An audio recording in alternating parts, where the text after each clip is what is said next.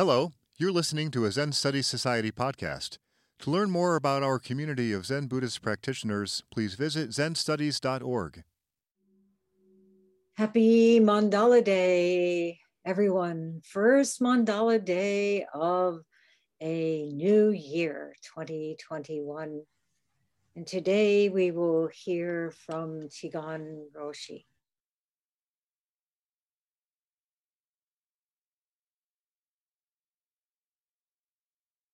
Good morning. Welcome to this palindromic week where the dates read so nicely, the same from the beginning to the end and from the end to the beginning. One, two, one, two, one. The first mandala day, also a significant day in the world of the United States. And today, on the 24th, we celebrated together just now this wonderful mandala, the interconnectedness of all existence. And what comes to mind right here is I'm sure you listened very carefully to all the names that were chanted. And all of them have one very important thing in common, besides being our Dharma ancestors. And that is that their activity of self has ceased to be. As persons, they are no longer with us. Yet we are celebrating this mandala together. And today I would just like to speak a little bit about that from the point of view that we do not want to look at this mandala, this web of inter-existence in any static fashion, in any fashion of using it as a scaffold to hold something up that inherently is dynamic and not static. This week allows me to talk about the Dharma, to return to such an important aspect of the role that somebody following this path and being entrusted with the teachings has it feels like the last year at least, if not much longer. We had to preoccupy ourselves with the fires that have to be put out right and left, making sure that we ourselves do not catch on fire. But here we come together in this fashion, in the formal way of Rinzai Zen practice to attend to more than just the fires that appear to be right and left. So on this first mandala day, I would like to speak a bit about the teaching that I have listened to for the last almost, almost no, it is almost 40 years. And it has become for me the way of being. So often as it goes, I forget about that there's something to share that others or that myself in a different form of self might not be yet fully acquainted with. From the very first round of Zazen, everything that I was taught was framed in the activity of Dharma, the activity of Buddha, or the activity of karma. And many years I sat on the cushion listening to teishos of an old Japanese man speaking from a high seat in Japanese, followed by some Westerner translating it into English. Quite an experience. And one of the things that we noticed over time is some of the students sitting through Teisho were quite awake when they heard the Roshi talk in Japanese. And as soon as the translator started, then came again the Japanese. However, there also was a group of students who just did the opposite. When the Roshi started talking, and when the translator came back, suddenly awake again. This is not to pass judgment on anyone. This is just to show that there are many different ways to interact with that presentation, with that manifestation, with that embodiment of the teaching. So, as if it weren't enough to do, last weekend during uh, the first session of this year, the Martin Luther King Jr. session. On Saturday, it happened to just fortunately line up in a way that during the lunch break, Shuko-san and I were able to attend an online teisho by Jakusho Kwong Roshi, who was visiting through Zoom with the Rinzai community and gave a talk there. It was wonderful. Jakusho Kwong Roshi now is uh, 85 years old. And one of the things that he said that really struck a lot of us was that when his teacher, Suzuki Shunryu, died, he found himself left alone he felt, what am I to do without my teacher? And of course, many who lost Joshu Roshi, who lost Eido Roshi, who lost other teachers, Genki Roshi, find themselves in that same place. But it takes time, he said. Over time, he realized more and more. It's not what he said. It's not what he said. It's what he did and what they were. Their embodiment, their being the real thing, the actualized activity of Dharma, the actualized activity of Buddha, the actualized activity of karma, that became alive within himself.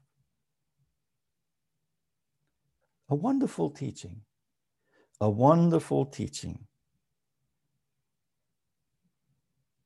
The underlying Buddha nature, the underlying birthright of the human being to discover that Buddha nature is wonderfully affirmed by that. He also said, before the, don- the donkey leaves, when the donkey leaves, the horse has already arrived. That's something you might want to chew on a little bit. When it's time for the donkey to leave, the horse already has arrived. It's wonderful. So, this Dharma activity, the teachings that I heard for many years, and I sat through many of those teishos not understanding. And it's not about understanding at all. Of course, there is some kind of intellectual framework that one follows, but it's not just a two dimensional understanding that comes from listening to the words. The Heart Sutra, the Maka Hannya Haramita Shingyo, speaks about the activity of Dharma in one specific way by pointing out to us various properties. Know this, know that. Nothing can increase, nothing can decrease. No birth, no death, no end to birth and death. And of course, mumyo, ignorance. Mumyo actually means no light, no end to ignorance, no end to no, no, no light. So that's one way to describe it. But the way that we, in our formal training, connect to it was in the way of the activities. Zero as the place where there's nothing to see and nobody to see anything, where body and mind has fallen off, the world has disappeared, the great death in itself might sound static. But even in this zero, a very faint breeze blows. And as it was described by my teacher at that time, what happens in that state, in that place, state is a bad word because it comes from static. What happens during that activity is a spontaneous and natural polarization. A polarization in a complete equality of, if we say there were men and women, there would be the same number of men and an equal number of women, complete equality, everybody equipped with the same strength. And polarization happens naturally. And how it was described is that these men and women now they participate in a rope uh, tight in a rope pulling contest. The women pull on this side and the men pull on that side, and they pull with equal strength, really, really hard, which to the observer, nothing would move. Yet the rope only has a specific strength, and by pulling so hard, in the middle of the rope, smoke comes up and eventually the rope breaks apart. This breaking apart, if we understand it from the point of view of a two dimensional world, would be two dimensional, this and that. But the important thing is let's see, even for an activity that has oppositional phases, oppositional activities, it needs the space in which this activity happens. So, with that separation, with that separation between those two phases, space and time, and the self which inhabits that space comes into existence. We were taught that we could describe the activity of expansion as the activity of life the activity of being born and of growing up. When we look at the seed that germinates and starts to grow into a wonderful big plant, that is the embodiment of the activity of expansion. When the winter comes, it freezes, and that wonderfully former big plant that has bloomed, that has borne seeds, perishes, shrivels up, falls down, and decomposes. That's the activity of contraction or minus or the female activity. And in this kind of setup, we started to learn about our formal practice we know we all are at a disadvantage at this moment. not being able to be physically together. But even or the more in this somewhat distant way of practicing, the formality and the filling, the embodiment of those various aspects of that formal practice is equally important as if we were sitting knee to knee next to each other. So how how would we look at our formal practice from that point of view? We all know Zazen. We all sit down in Zazen and we are taught to look, to look at our breath, to follow the breath, to be with the breath. Now, of course, of somebody who has grown up in that Dharma activity, it's very, very clear to see oh, the breath itself is none other than a manifestation of these activities. Activities that appear oppositional in the beginning. There's inhalation, and there's exhalation.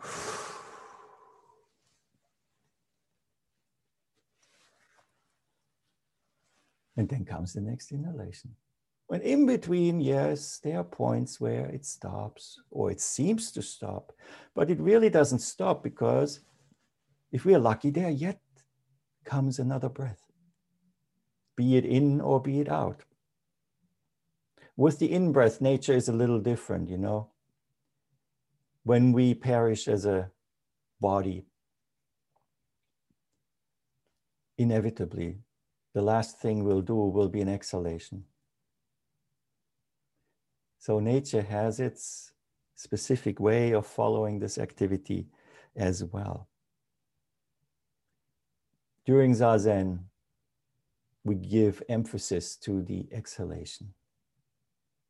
It gets longer and longer because during Zazen, we give ourselves to that activity of shrinking of that space that is inhabited by a self identifying entity, I am. That is completely let fall away. We could say that is the activity of negating this kind of small self. Less and less, less and less, until it completely disappears. And when you look at people sitting in zazen, you will see that some, many of them actually frown a little. Joshu Roshi had a big frown. It was so manifest that after he died,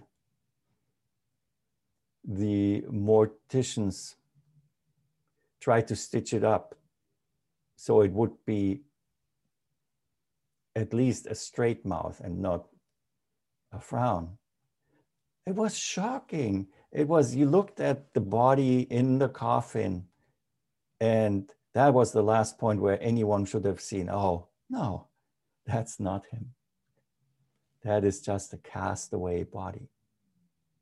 So, this downward, smaller, smaller, smaller activity of letting the self go is in the exhalation in our zazen. And there's another way to exercise that, and that is equally important, and that is chanting. One of the things of the activities in the Sangha that really benefits immensely by physical presence is chanting together. I know we all sit here in some kind of a cube shape of a room that is adjacent with the cube shapes of other rooms where other human beings live. And there is a certain consideration we have to give to them.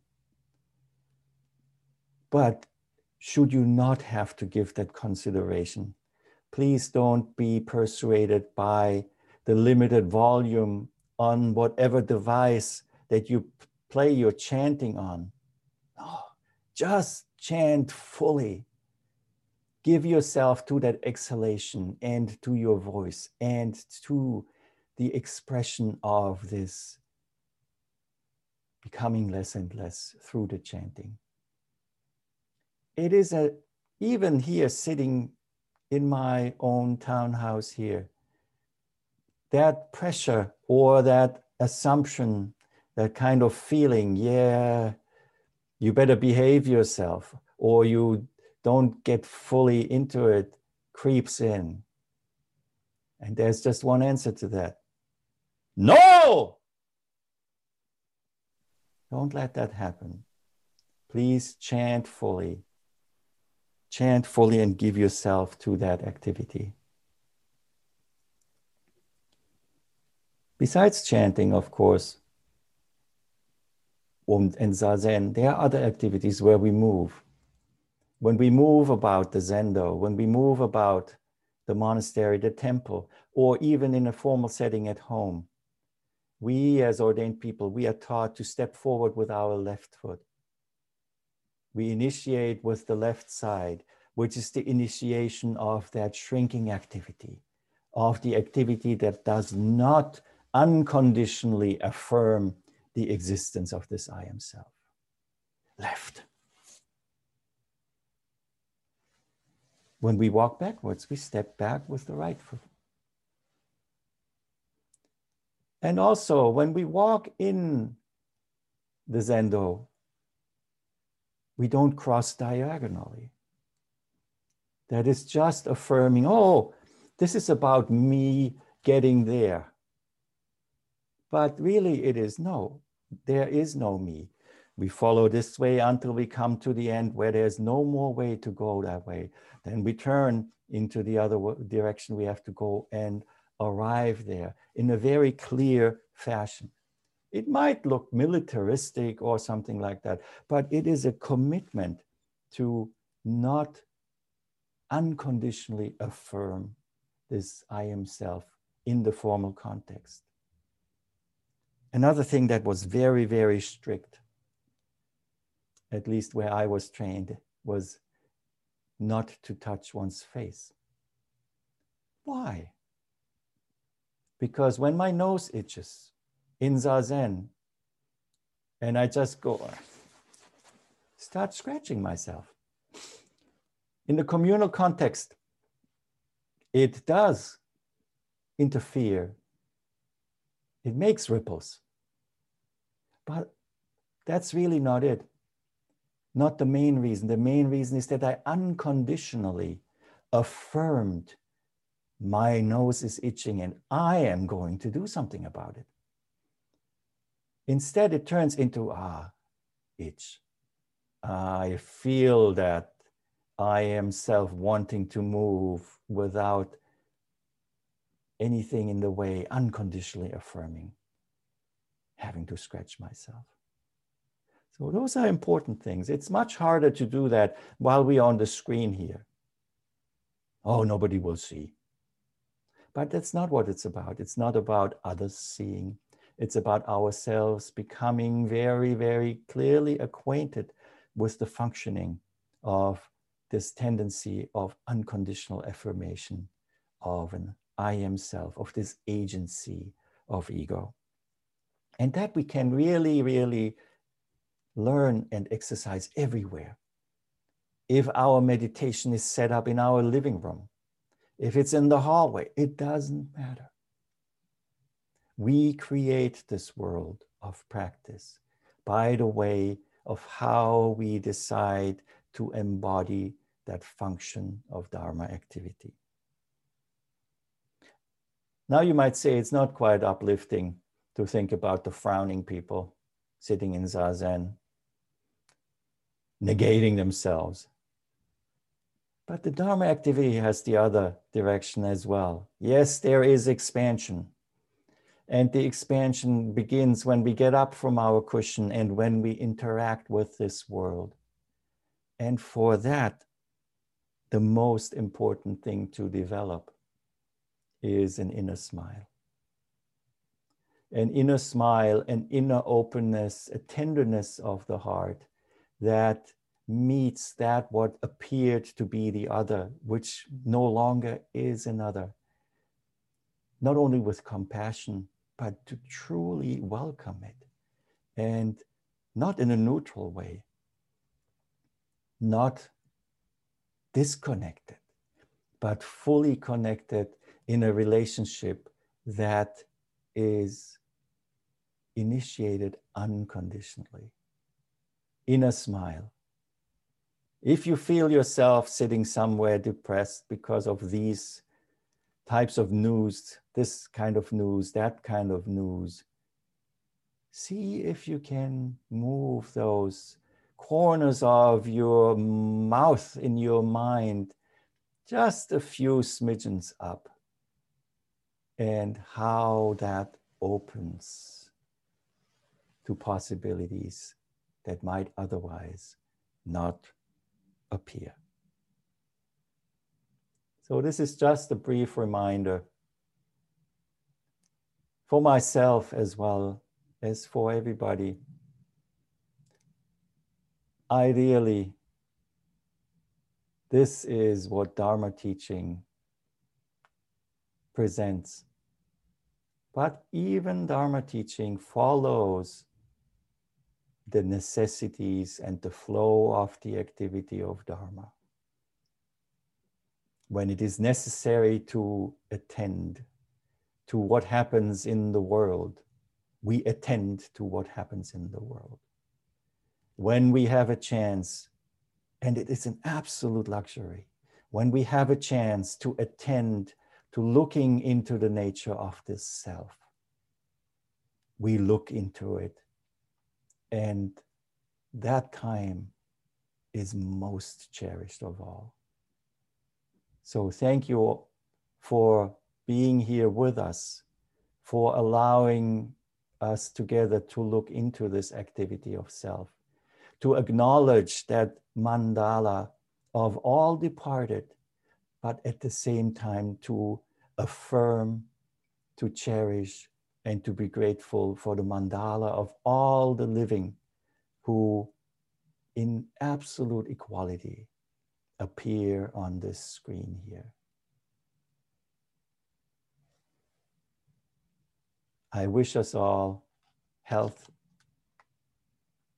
the ability to have the time to look into this functioning of the self, to chant Namudai Bosa, the sutras, and then to go out and to chant no justice, no peace, or whatever is necessary to be chanted with the same commitment of full being.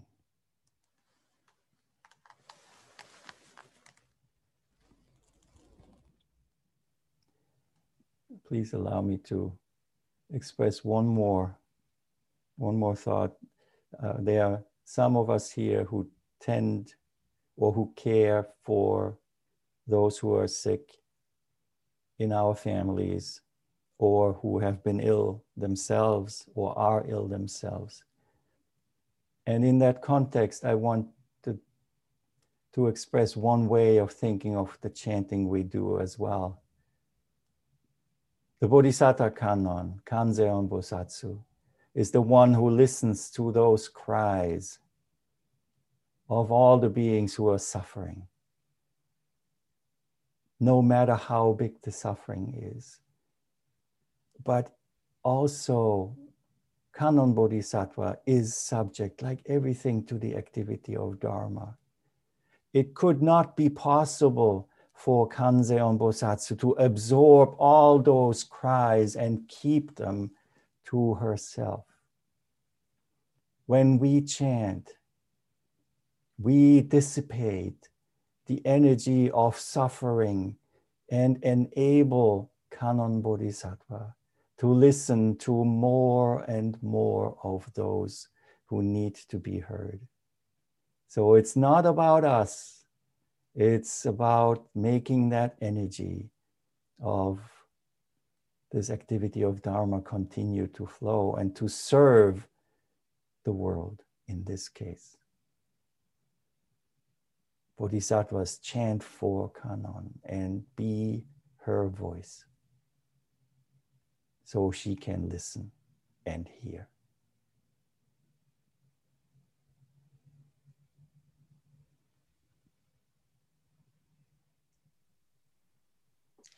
Thank you, Chigan Roshi, for speaking to this very important point. And even as you ended your talk, moving to no justice, no peace, that is no different from Kanzeon. When we go out into the community and attend with our presence however we feel moved, that is uh, completely one with our practice. When we are thrown by the seeming inequity, uh, polarization, etc., to become a separate self, then whatever we are doing in that no justice, no peace is without the fundamental truth of kanzeon, namudai bosa. So we really have to be aware of this.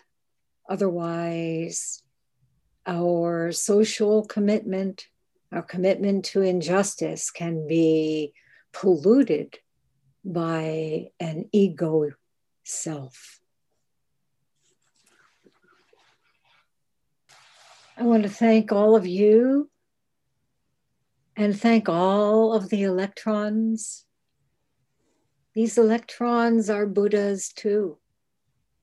On Mandala Day, we can truly feel and be grateful for all the sentient and insentient beings and realize there is no such thing as an insentient thing, digital being, separate from or outside this mandala. So thank you, Chigan Roshi, and let us now chant, truly chant the four great vows. This has been a Zen Studies Society podcast. If you found it to be of interest, please consider making a donation by visiting zenstudies.org/donate. Thank you for listening.